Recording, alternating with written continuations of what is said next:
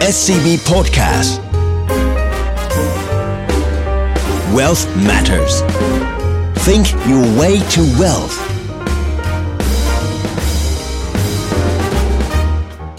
Presented by SCB Wealth สวัสดีครับ ขอต้อนรับเข้าสู่รายการ Wealth Matters เจาะลึกทุกประเด็นการเงินการลงทุนอินไซต์เข้มข้นแบบคนวงใน ผมเปียศักดิ์มานาสันและ ปุ้ยเกษรีอายุตกะค่ะ ผมเอ็มเพิ่มศักดิ์จากมงคลชัยครับ ครับ เรา 3 คนยินดีเป็นอย่างยิ่งที่มาพูดคุยพอดแคสต์กับทุกท่านนะครับในคราวนี้ คราวนี้เนี่ยเป็น EP 2 นะครับผมเป็นเรื่องของโลกหลังโควิด -19 นะครับผมก็คือตอนที่แล้วเราคุยกันในเรื่องของภาคเศรษฐกิจหนาภาคไปแล้วนะครับผมมีเรื่องของ new normal เรื่องของ consumer risk averse คราวนี้เนี่ยเราเจาะลึกในเรื่องของมาตรการของภาครัฐ เรื่องของการเงินการคลังเรื่องของการลงทุนต่างๆ ของภาครัฐว่านโยบายที่เขาช่วยสนับสนุนเศรษฐกิจตอนที่ตกต่ำมากจากการปิดเมืองเนี่ยมันทำให้ผลกระทบมาลากยาวเป็นเรื่องของสกาเรื่องของแผลเป็นต่อเศรษฐกิจต่อเรื่องของการลงทุนยังไงบ้างนะครับผม ผมขออนุญาตเริ่มก่อนเลยแล้วกันนะครับ ผมก็อย่างที่เราทราบกันพอหลังจากการปิดเมืองนะฮะในช่วงเดือนมีนาต่อเมษานะครับ ผมปิดไป 2 ใน 3 ของเศรษฐกิจโลกเลยก็ว่าได้นะครับ ทั้งในนอกจากจีนที่เขาปิดก่อนเปิดก่อนแล้วก็ยังมีในอเมริกาในยุโรปต่างๆนะครับอิอิตาลีรวมไปถึงอ่าสเปนเรื่องของเยอรมันต่างๆ ที่ที่ปิดเมืองแล้วประเทศไทยเราก็ปิดเมืองไปด้วยพอปิดเมืองแน่นอนกิจกรรมทางเศรษฐกิจก็ทำไม่ได้นะทุกที่ก็เลยมีมาตรการในเรื่องของการคลังเข้ามาช่วยเหลือนะครับ ผมมาตรการเรื่องของการเลื่อนการชำระหนี้ต่างๆ เรื่องการชำระภาษี แต่สิ่งสำคัญที่สุดคือเรื่องของการอัดฉีดเงินนะฮะให้เงินต่อผู้ที่ได้รับผลกระทบเนี่ยรวมๆแล้วมาตัวเม็ดเงินรวมๆแล้วเนี่ยอาจจะถึงเกือบ 10%ของ GDP โลกนะถือว่ามหาศาลมากนะฮะประเทศไทยก็เรื่องของออตัวเรื่องของการให้เงินตัว 5,000 บาท ก็มีของอเมริกาเขาก็ 600 ดอลลาร์ต่ออาทิตย์นะฮะทุกที่ก็มีอย่างนั้นนะครับผมทำให้หนี้เนี่ยเพิ่มขึ้นค่อนข้างมาก พอหนี้เพิ่มขึ้นค่อนข้างมากนะครับผมมก็ IMF เขามองว่าตัวหนี้เนี่ยอาจจะเพิ่มขึ้นจากประมาณ 80 กว่าเปอร์เซ็นต์ GDP ปีนี้ก็อาจจะเหยียบเหยียบร้อยเปอร์เซ็นต์นะฮะแล้วปีหน้าอาจจะไปถึง 120 130เปอร์เซ็นต์ GDP ก็ว่าได้ไอ้เรื่องของการอัดฉีดมหาศาลเนี่ยแน่นอนว่ามันก็มาพร้อมกับนโยบายการเงินด้วยนะการคลังนี่เขาช่วยอัดฉีดในเรื่องของมาตรการให้เงินอุดหนุนภาครัฐใช่ไหมฮะให้ให้การเงินเนี่ยก็คือการลดดอกเบี้ย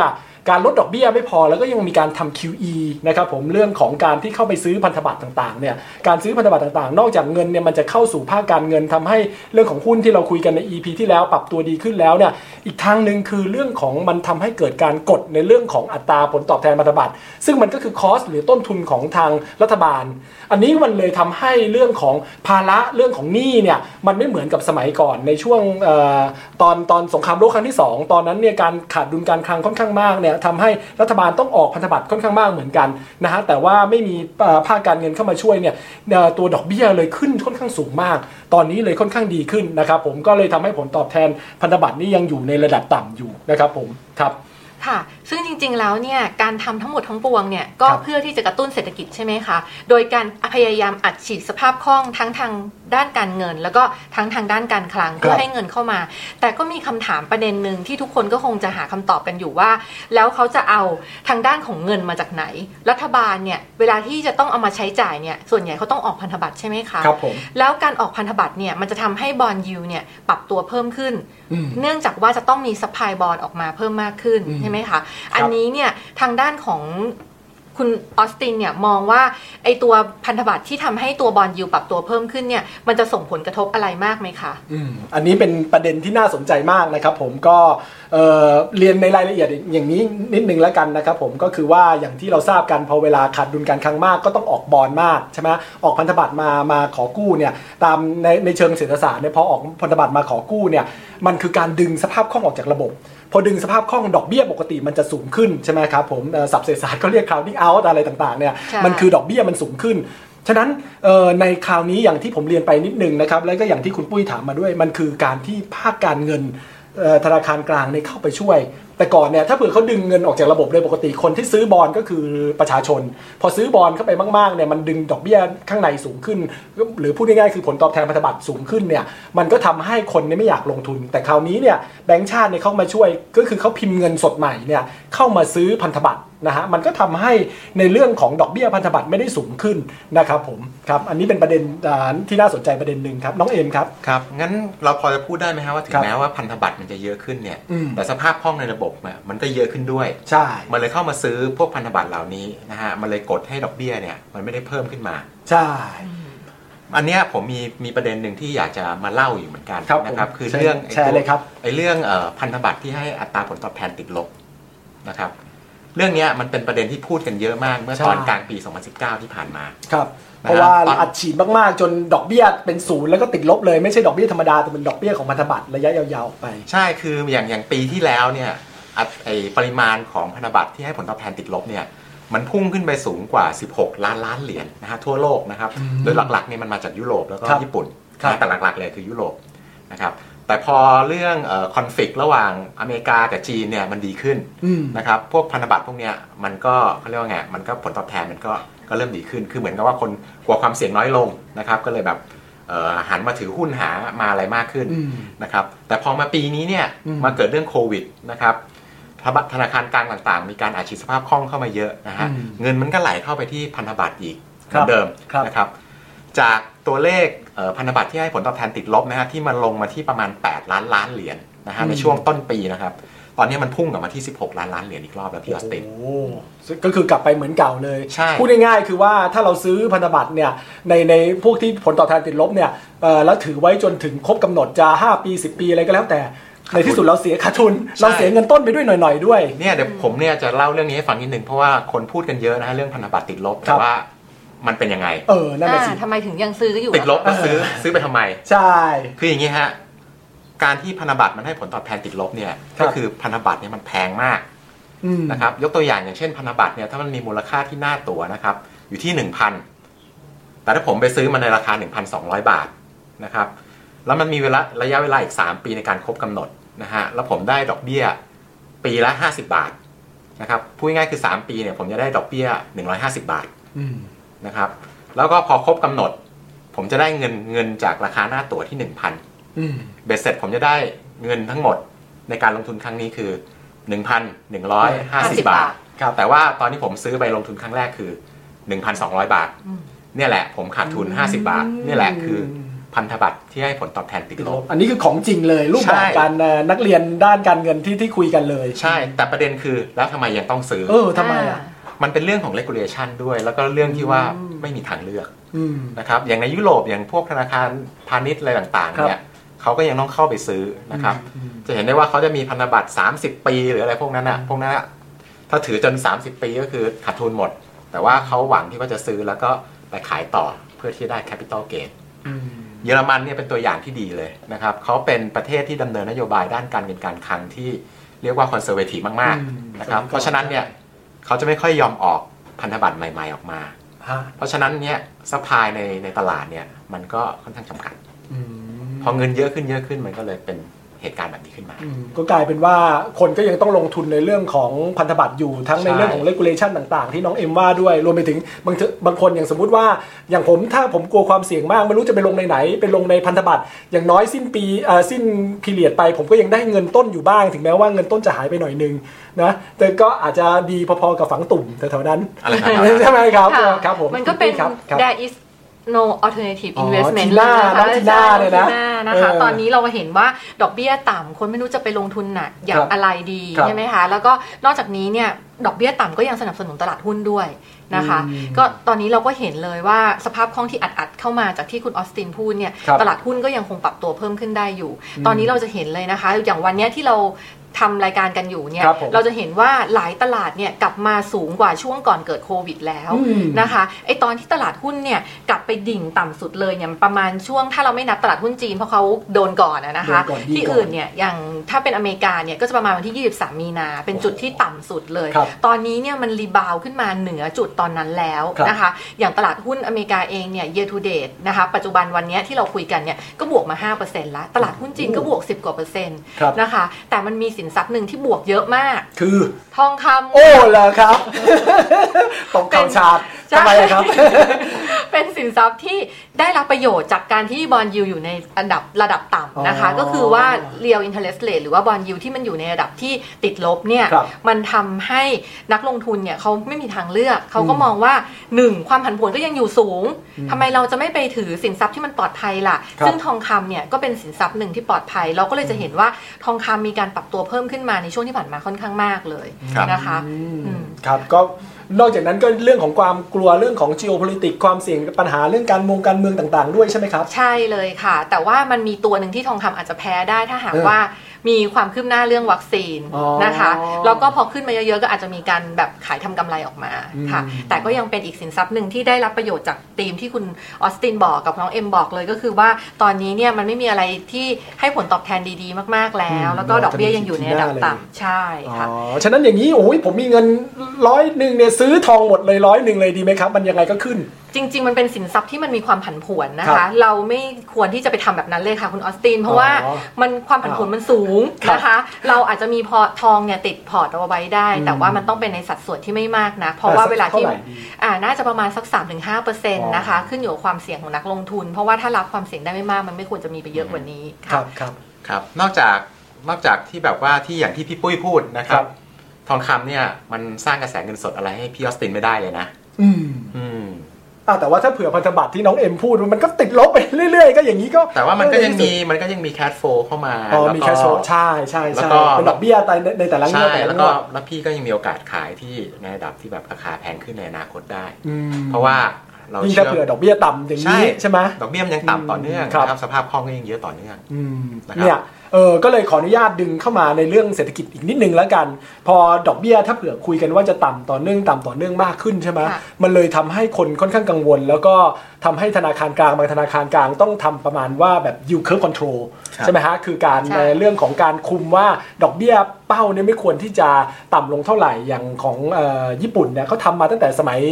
แฮมเบอร์เกอร์เลย 1 2 1เอ่อ1 2 1 3เอ่อ2012 13อะไรเนี่ยก็คือคุมเรื่องของดอกเบี้ยพันธบัตร10 ปีของเขาให้อยู่ประมาณศูนย์แล้วก็บวกลบได้หน่อย ตอนพี่ฟังข่าวก็แบบเฮ้ยทำไมมันต้องคุมไว้ขนาดนั้นวะ เพราะไม่งั้นเนี่ยคนกลัวมากๆ อย่างที่น้องเอ็มว่าเฮ้ยคนเข้าไปซื้อพันธบัตรญี่ปุ่นมากๆ จนติดลบมากๆเลย ฉะนั้นแบงก์ชาติเขาก็เลยต้องทำ QE แบบ พอสมควรเพื่อตั้งเป้าไว้ให้อยู่ในระดับนั้นครับผมครับก็คือ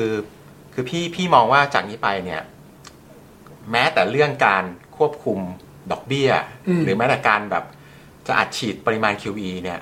มันก็มีมาตรฐานใหม่ หรือมันก็มี new normal ใหม่เช่นกันใช่ไหมครับ ใช่ ก็คือเรื่องของการอัดฉีดยังมีอยู่ต่อเนื่องแต่อย่างน้อย่างน้อยเนี่ยแบงก์ชาติเนี่ยเขาต้องหันมาคุมมากขึ้นละ แต่ก่อนเนี่ยใช้แต่ดอกเบี้ยนโยบาย คือคุมตัวสั้นใช่ไหมคุมดอกเบี้ยพันธบัตร1วันเนี่ยใช่ไหมให้อยู่ใน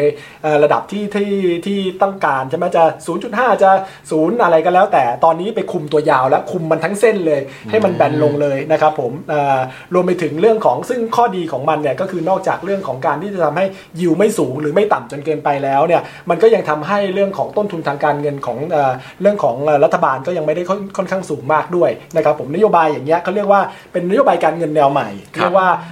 modern monetary theory นะครับผมก็ก็จะเป็นตัวช่วยในเรื่องภาพตรงนี้ต่อไปครับผมครับ ก็เราก็คงต้องตามนะคะ ด้านเฟดเขาจะประชุมอืมคราวหน้าว่าเขาจะมีการส่งสัญญาณทำ yield curve control หรือเปล่า เออ ใช่ก็มีการคุยกันมากขึ้นตรงนี้นะฮะ ซึ่ง yield curve control มากขึ้นนี่มันมันดีหรือไม่ดียังไงนะฮะ มันดูเป็นการ relax การผ่อนคลายนโยบายการเงินมากขึ้นใช่ไหมครับคุณปุ้ย ใช่ค่ะ แต่ว่ามันก็คงต้องดูว่าเขาทำตรงเทอร์เนอร์ไหน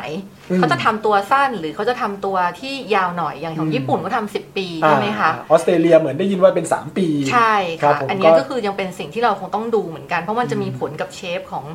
ความชันของตัว yield curve อืมด้วยอืมใช่ไหมคะ แต่ถ้าคุยกันในเรื่อง yield curve แล้วเนี่ยก็เอ่ออาจจะแตะหน่อยนึงว่าแบบจริง ๆ ถ้าเผื่อมันแบนมากๆจะหรือต่อให้ yield curve หมายถึงว่าเอ่อผลตอบแทนพันธบัตรระยะสั้นกับระยะยาวใช่ไหมครับผม ถ้าเผื่อมันแบนแปลว่ามันมันขนานกันมันใกล้กันจะจะจะเอ่อจะหนึ่งวันหรือจะ 10 ปีเนี่ยดอกเบี้ยให้เท่า ๆกันอะไรเงี้ย ผลมันอาจจะไม่ค่อยดีต่อหุ้นบางกลุ่ม อย่างเช่นหุ้นกลุ่มแบงค์ใช่ไหมครับคผรับมเพราะว่ากลุ่มแบงค์เนี่ยจริงๆเขาก็อยากให้ yield curve มันค่อนข้างชันหน่อย ฉะนั้นไปลงทุนเป็นเอ่อเรื่องของการปล่อยสินเชื่อยาวๆ ก็จะได้ได้ผลตอบแทนบ้าง ถ้าเผื่อมันแบนอย่างนี้ในที่สุดเขาก็ต้องปล่อยเรื่องของสินเชื่อที่มีความเสี่ยงค่อนข้างสูงขึ้นเพื่อให้ได้กำไรขึ้น มันก็อาจจะไปกระทบตรงนั้นหรือเปล่าครับ ใช่ค่ะ แล้วแต่ว่าถ้าเกิดว่าแบรนด์แบบนี้ก็จะดีกับกลุ่มเทค อ๋อ กับเทคโนโลยีใช่เออทำไมล่ะครับ หลักๆเลยนะ เพราะว่าเทคเนี่ยคุณภาพมันสูงไงฮะอ๋อคุณภาพสูงฐานะทางเงินแข็งแกร่งครับนะครับหนี้น้อยอืมอืมนะครับ คือกลายเป็นว่าตอนนี้เนี่ย ต่อให้ผลตอบแทนยาวๆเนี่ยมันจะแบนยังไงก็ก็ใช่โอเค อย่างอย่างพันธบัตร10 ปีสหครัรัฐบอย่างที่เราเห็น ถึงครัแม้บช่วงนี้มันจะเด้งๆขึ้นมา แต่ก็อืมยังต่ำกว่า 0.7%นฮะะครับ หุ้นที่คุณภาพสูงๆนะครับ ขอกลับมาที่ Apple อีกเหมือนเดิมเออนะครับต่อให้มันจะ P 30 กว่าเท่า 40 เท่านะครับถ้าคอนเวิร์ตกลับมาเป็นยิวเนี่ยมันก็ยังมากกว่า2%อืมยังคือถืตอนว่าค่อนข้างดี คือตอนเนี้ยมัน new normal เออนะครับครับเขาไม่ดูแล้วว่าถูกว่าแพงอืม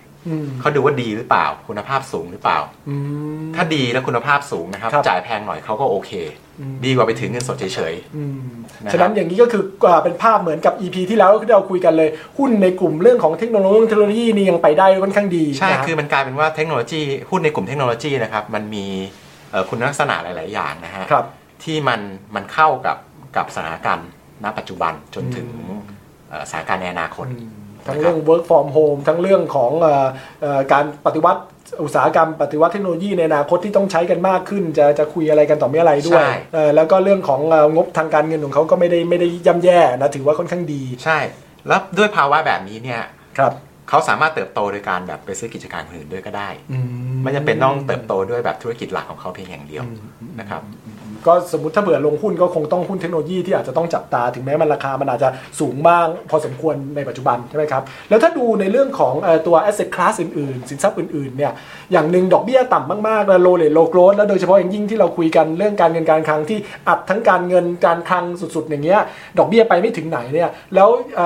พวก สินทรัพย์ที่ให้ผลตอบแทนคงที่และดีกว่าดอกเบี้ยอย่างหลีดเนี่ยถือว่ายังค่อนข้างไปได้ด้วยดีหรือเปล่าครับคุณปุ้ย ก็ถ้าดูตอนนี้เนี่ยนะคะก็จะเห็นว่าเอ่อการจ่ายเงินปันผล หรืออัตราการจ่ายเงินปันผลของตัว lead เองเนี่ยมันก็ยังให้ผลตอบแทนที่ดีกว่าพวกตัวบอลยิวอืมนะคะ ก็ถ้าเกิดว่าคนที่สามารถลงทุนระยะยาว แล้วก็อยากได้ cash flow เข้ามาเนี่ยครับตัว lead เองเนี่ย มันก็ยังดีอยู่ในบนบนช่วงของ search for yield แบบนี้ค่ะ ก็ยังคิดว่าดี อืมคราวนี้แต่ว่าเห็นบางอาจจะต้องเลือกบางกลุ่มหรือเปล่าฮะถ้ากลุ่มที่เป็น REIT ที่เกี่ยวข้องกับเรื่องของอสังหาในเมือง พวก commercial ตึกอะไรเงี้ยต่อไปมัน work from home อะไรต่างๆ มันเป็นยังไงครับ ครับ จริง ๆ นะครับ ราคาของ REIT เนี่ยอืมไม่ว่าจะกลุ่มที่พี่ออสตินได้พูดถึงนะฮะไม่ว่าจะเป็นพวกห้าง หรือว่าจะเป็นพวกตึกออฟฟิศอะไรพวกนี้เนี่ครัยบ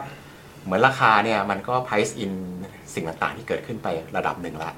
นะครับแล้วก็ภาพรวมของกลุ่มลีดเนี่ยอะ มันยังดีอยู่ไหมผมยังเชื่อว่ามันยังน่าสนใจอยู่ในเรื่องของเงินปันผลนะครับแต่ว่าความน่าดึงดูดของมันเสน่ห์ของมันเนี่ยมันจะไม่เหมือนช่วงก่อนเกิดโควิดละนะครับเพราะว่ามัน new normal อะอืมนะครับบริษัทต่างๆนะครับที่ไม่ได้ใหญ่มากหรือฐานะการเงินไม่ได้แข็งมากนะครับเขาอาจจะมีการเช่าในพื้นที่ที่ลดลงอืมนะครับแล้วก็อาจจะหันไปแบบไปเช่าในตึกที่แบบมันห่างจากกรุงเทพแต่ว่ารถไฟฟ้าผ่านอืมอะไรเงี้ยมากขึ้นซึ่งที่พวกนี้เขาไม่ได้ทำลีด กองลีดอย่างนั้นใช่ไหมหรือว่าก็ทำเหมือนกันก็อาจจะมีทั้งสองอย่างนะครับอืมหรือบางคนอาจจะหันมาใช้แบบเออใช้ซูมประชุมกันเลยแล้วก็อ่าใช่แล้วก็นัดเจอสัปดาห์ละหนึ่งครั้งแทนอะไรเงี้ยซึ่งถ้าเป็นอย่างนั้นก็อาจจะลงลีดก็อาจจะไม่ได้ช่วยอะไรเท่าไหร่ย่างคือนั้นคือในเรื่องของเงินปันผลอะมันยัครังบพอมันยังพอได้ แต่ว่าจะไปหวังว่าจะมี capital gain เยอะๆเหมือนช่วงที่ผ่านมาที่แบบ2อสปีที่ผ่านมาที่แบบเอ่อ capital gain บวกกับเงินปันผลเนี่ยอืมปีหนึ่งได้แบบระดับแบบ 20%บวกลบเลยอะไรเงี้ยอืมภาพอย่างนั้นเนี่ยคงเห็นได้ยากขึ้นอืม นะครับ แล้วก็อย่างพวกห้างหรืออะไรอย่างเงี้ย มันก็กลายเป็นว่าคนก็หันไปออนไลน์เยอะขึ้นอืมอย่างผมเดิมผมอาจจะมีแบบสาขาทุกเซ็นทรัลทุกสาขาเลย ผมก็อาจจะลดละเหลือมีแค่บางสาขาพอ แล้วก็เน้นไปลงทุนในเรื่องของอีคอมเมิร์ซแทนอืม เริ่มเห็นหลาย ๆ ยี่ห้อนะครัคะบที่เป็นแบรนด์เนมเลยนะคะอืมที่อยู่บนห้างเนี่ยมาทำเป็น Facebook Live ขายของแล้วค่ะเดี๋ยวนี้อ๋อเพราะฉะนั้นคุณการปุ้ยเช่าพื้นที่แบรนด์เนมแบรนด์เนมนี่ตามอย่างดีใช่ไหมครับตามอย่างดีค่ะ ก็ครับเราก็คงเห็นการเช่าพื้นที่ที่น้อยลงครับอืมถ้าคือถ้าสรุปนะฮะก็คือเหมือนกับว่าเรื่องเงินปันผลยังคงน่าสนใจอยู่นะครัครับบแต่ว่ามันคงไม่ได้เติบโตดีเหมือนก่อนหน้านี้นะครับแล้วก็อืมการที่จะหวังที่จะได้แคปิตอลเกนเยอะเหมือนก่อนหน้านี้เนี่ยมันก็คงไม่ใช่อืม นะครับแต่ก็ยังเป็นสินทรัพย์ที่ยังน่าลงทุนอยู่ไหมก็ยังน่าลงทุนอยู่นะครับ ก่อนอื่นเดี๋ยวมีประเด็นเอ่อสินทรัพย์อื่นๆที่น่าสนใจไหมครับ อย่างเช่น พวกหุ้นกู้พวกเรื่องของหุ้นในบริษัทต่างๆเนี่ยถือว่ายังน่าลงทุนไหมครับ คุณปุ้ยลองแตะสักนิดนึงครับผมค่ะ ถ้าเกิดว่าดูตอนช่วงที่เกิดโควิดครับนะคะครับคุณออสตินจะเห็นเลยว่าที่เขาดูเป็นตัวที่เรียกว่าเครดิตสเปดก็คือส่วนชดเชยความเสี่ยงที่มันอยู่เหนือพันธบัตรนะคะอืมเราจะเห็นว่า credit spread เนี่ยมันมีการปรับตัวเพิ่มขึ้นไปมากเลย เพราะว่าอะไรเพราะนักลงทุนเนี่ยกังวลแล้วก็เออกลัวความเสี่ยงก็เลยต้องกลัวมันจะการเจ๊งว่าอย่างนั้นใช่อืมก็เลยต้องการส่วนที่มันมาเป็นเหมือนคล้ายๆ กับตัวที่เป็น cushion เนี่ยที่เพิ่มมากขึ้น แต่ตอนนี้เนี่ยเราจะเห็นว่าหลังจากที่ธนาคารกลางที่ต่างๆเนี่ยพยายามอัดฉีดเงินเข้ามาค่ะ เราจะเห็นเลยว่า credit spread หรือว่าไอตัวส่วนชดเชยตรงนี้เนี่ยมันถูกปรับลดลงมาค่อนข้างมาก แล้วก็อยู่ใกล้เคียงนะคะกับระดับเดิมแล้วตั้งแต่ก่อนเกิดโควิด มันก็แปลว่าก่อนหน้านี้เนี่ยเอ่อ ที่คนกลัวๆกันเนี่ยก็เริ่มกลัวน้อยลงครับแต่ถ้าถามว่าตอนนี้เนี่ยความน่าสนใจเราก็อาจจะเห็นว่าราคาค่ะ ของพวกตราสารหนี้ภาคเอกชนต่างๆเนี่ยก็มีการปรับตัวเพิ่มขึ้นมาด้วยเช่นเดียวกันอืมอ่าหลังจากที่มันมีการฟื้นตัว ทีนี้เนี่ยไอ้ถ้าเกิดจะลงทุนเนี่ยมันต้องเลือกนะคะ เลือกอืมตัวที่มีเอ่อ investment grade ก็คืคอรับว่ามีแบบค่อนข้างที่จะมีอันดับความน่าเชื่อถือที่ค่อนข้างดี มีการ default ที่ต่ำนะคะ ถ้าเกิดว่าเราไปลงทุนจัดบอลเนี่ยไม่ไหวอ่าไม่ไหวค่ะ ถ้าเราจะไปลงพวก high yield bond เนี่ยครับมันก็อาจจะต้องเลือกนิดนึง เพราะว่าเราก็รู้อยู่แล้วว่ามันจะส่งผลกระทบนะคะ ก็อาจจะต้องเลือกที่เป็น investment grade มากกว่าที่จะเป็นพวก high yield ค่ะอืมครับก็ ครอบคลุมนะครับผมทุกทุก asset class เลย ฉะนั้นครับผมวันนี้เนี่ยเดี๋ยวผมขอเรียนสรุปเลยแล้วกันใน EP นี้เราคุยอะไรกันบ้างนะครับผมคราวนี้เราคุยในเรื่องของโลกหลังโควิด -19 ตอนที่2นะครับผมก็คุยในเรื่องของภาคการเงินการคลังเป็นหลักนะครับผมก็แตะในประเด็นที่ว่าเรื่องของพอหลังจากปิดเมืองแล้ว ถึงแม้จะเปิดเมืองก็ตามเนี่ยภาพเศรษฐกิจก็ไม่ได้เต็มที่นะภาคการคลังก็ต้องอัดฉีดมากขึ้นจะ 10 กว่าเปอร์เซ็นต์ของ GDP อ่าแล้วแต่ แล้วแต่แต่ละประเทศเลยอัดฉีดกันเข้าไปนะครับผมซึ่งตามหลักเนี่ยอย่างที่คุณปุ้ยก็พูดว่าเฮ้ยมันจะทำให้เรื่องของพันธบัตรผลตอบแทนพันธบัตรเนี่ยมันต้องเด้งขึ้น เพราะว่าพอก่อก่อนหนี้มากขึ้น แต่ว่าภาคการเงินเขาก็เข้ามาช่วยเป็นพระเอกขี่ม้าขาวเข้ามาซื้อพันธบัตรตรงนี้ก็ทำให้กดยิวให้ยังต่ำอยู่ได้ ผลตอบแทนพันธบัตรต่ำอยู่ได้ ก็เป็นผลที่ทำให้เรื่องของภาคการ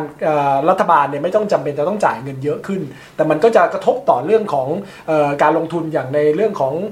กลุ่มหุ้นกลุ่มธนาคารก็อาจจะได้รับผลกระทบเพราะว่า yield curve มันก็อาจจะแบนลงใช่ไหมครับผมไม่รู้เรื่องการทำ yield curve control การคุมผลตอบแทนพันธบัตรหรือว่าการทำ MMT modern monetary theory ต่างๆเนี่ยหลักๆ ก็คือการเข้าไปซื้อแบงก์ชาติเข้าไปซื้อพันธบัตรต่างๆ อันนี้ก็จะเป็นส่วนช่วยด้วย คราวนี้มันก็จะลิงก์เข้าไปสู่ในเรื่องของการลงทุนต่างๆครับผมอย่างเช่นในเรื่องของด้านหุ้นใช่ไหมครับด้านหุ้นเนี่ยเรามองว่ายังไงนะครับ หุ้นเนี่ยคือเราพูดกันตามตรงอืมนะครับว่า ปริมาณเงินที่เพิ่มมากขึ้นเนี่ยแต่ทางเลือกในการลงทุนอะมันไม่ได้เพิ่มตามครับเพราะฉะนั้นเนี่ยเงินที่เพิ่มมากขึ้นนะครับมันจะมุ่งไปสู่สินทรัพย์ทางการเงินที่มีคุณภาพสูงๆมากขึ้นกว่าเดิมอีกอืมนะครับเพราะฉะนั้นเนี่ยหุ้นในกลุ่มเทคโนโลยีนะครับอืมอย่างพวก Apple Facebook น้องหเอ็รืมอว่าเชียร์ตลอด หรือว่าแบบพวก Amazon พวกอะไรครับพวกนี้เนี่ยมันแพงมันแพงจริงครับแต่คุณภาพมันสูง อย่างน่าสนใจอยู่ใช่อืมมันก็เงินมันก็พุ่งไปที่ตรงนั้นนะครับนะครับและสินทรัพย์ที่ 2 ที่น่าสนใจก็คือเรื่องของทองคำใช่ค่ะก็คือการที่ real yield ยังครับอยู่ในระดับที่ติดลบนะคะ เพราะเราก็บอกกันแล้วว่าครับ bond yield ยังอยู่ในระดับต่ำครับใช่ไหมคะในขณะที่การคาดการณ์เงินเฟ้อเนี่ยมันเพิ่มขึ้นอืมอ่ามันก็ทำให้ real real yield เนี่ยมันยังติดลบอยู่ มันก็สนับสนุนทองคำบวกกับความผันผวนที่ยังเพิ่มขึ้นอยู่นะคะ จากทั้งหลายหลายเรื่องเลยโควิดอืมยังไม่จบยังไม่มีอ่าวัคซีนนะคะ มันก็ยัง support ทองคำ geopolitics ต่างๆใช่การลบค่ะพุ่งกันสงครามเย็นจีถูนกต้องอเมริกาใช่ครับผมค่ะ แล้วก็อ่าอย่างถ้าเป็นลีดเองถ้าคนเออที่แบบว่าสินทรัลพย์งทุนระยะอีกด้านหนึ่งยาวครัเนาะบแล้วก็หวังกระแสเงินสดที่เข้ามาอสังหาริก็มทรัพย์ ใช่ค่ะไอตัวส่วนของอัตราเงินปันผลเนี่ยก็ยังให้รีเทิร์นที่มากกว่าผลตอบแทนของพันธบัตรอืมก็ยังมีแคชโฟแต่ก็ต้องระวังสำหรับคนที่อยากเข้า แล้วเพื่อหวังแคปิตอลเกนนะคะ เพราะว่าตอนนี้ก็เป็นยุคของ New Normal อย่างที่เราเราได้คุยกันไปแล้วว่า มันอาจจะไม่ได้ได้รับรีเทิร์นเนี่ยที่มากเท่านั้นได้เหมือนในอดีต สุดท้ายเรื่องหุ้นกู้ก็อาจจะต้องเลือกหน่อยเลือกนึงที่เป็น investment grade ครับนะคะ จะดีสักกว่า เพราะว่ามันเราก็ยังไม่รู้เนาะว่าถ้าเกิดมันกลับมาระบาดรอบ 2 แล้วต้องมาล็อกดาวน์ในหลาย ๆประเทศอีกอาจจะเกิดการ default สำหรับบางบริษัทที่ไม่เข้มแข็งพอได้ค่ะ ครับครับผมครับก็วันนี้เราก็ครบ ครบถ้วนทุกประเด็นนะครับผมทั้งเรื่องเศรษฐกิจการลงทุนหุ้น แล้วก็ตาเรื่องของตราสารการลงทุนต่างๆ แล้วก็สินทรัพย์ทางเรื่องต่างๆนะครับผมก็อย่างที่ได้เรียนไปนะครับผมเรื่องของการลงทุนเรื่องของการบริหารจัดการความมั่งคั่งในสำคัญนะฮะเรารายการ Wealth Matter เนี่ยเราก็ขอเป็นส่วนหนึ่งในการที่จะให้คำแนะนำข้อข้อเสนอแนะตรงนี้นะครับผมวันนี้ก็หมดเวลาลงแล้วเราสามคนขอลาคุณผู้ฟังไปก่อนนะครับผมพบกันใหม่ใน EP หน้าครับ สวัสดีครับสวัสดีค่ะ สวัสดีครับ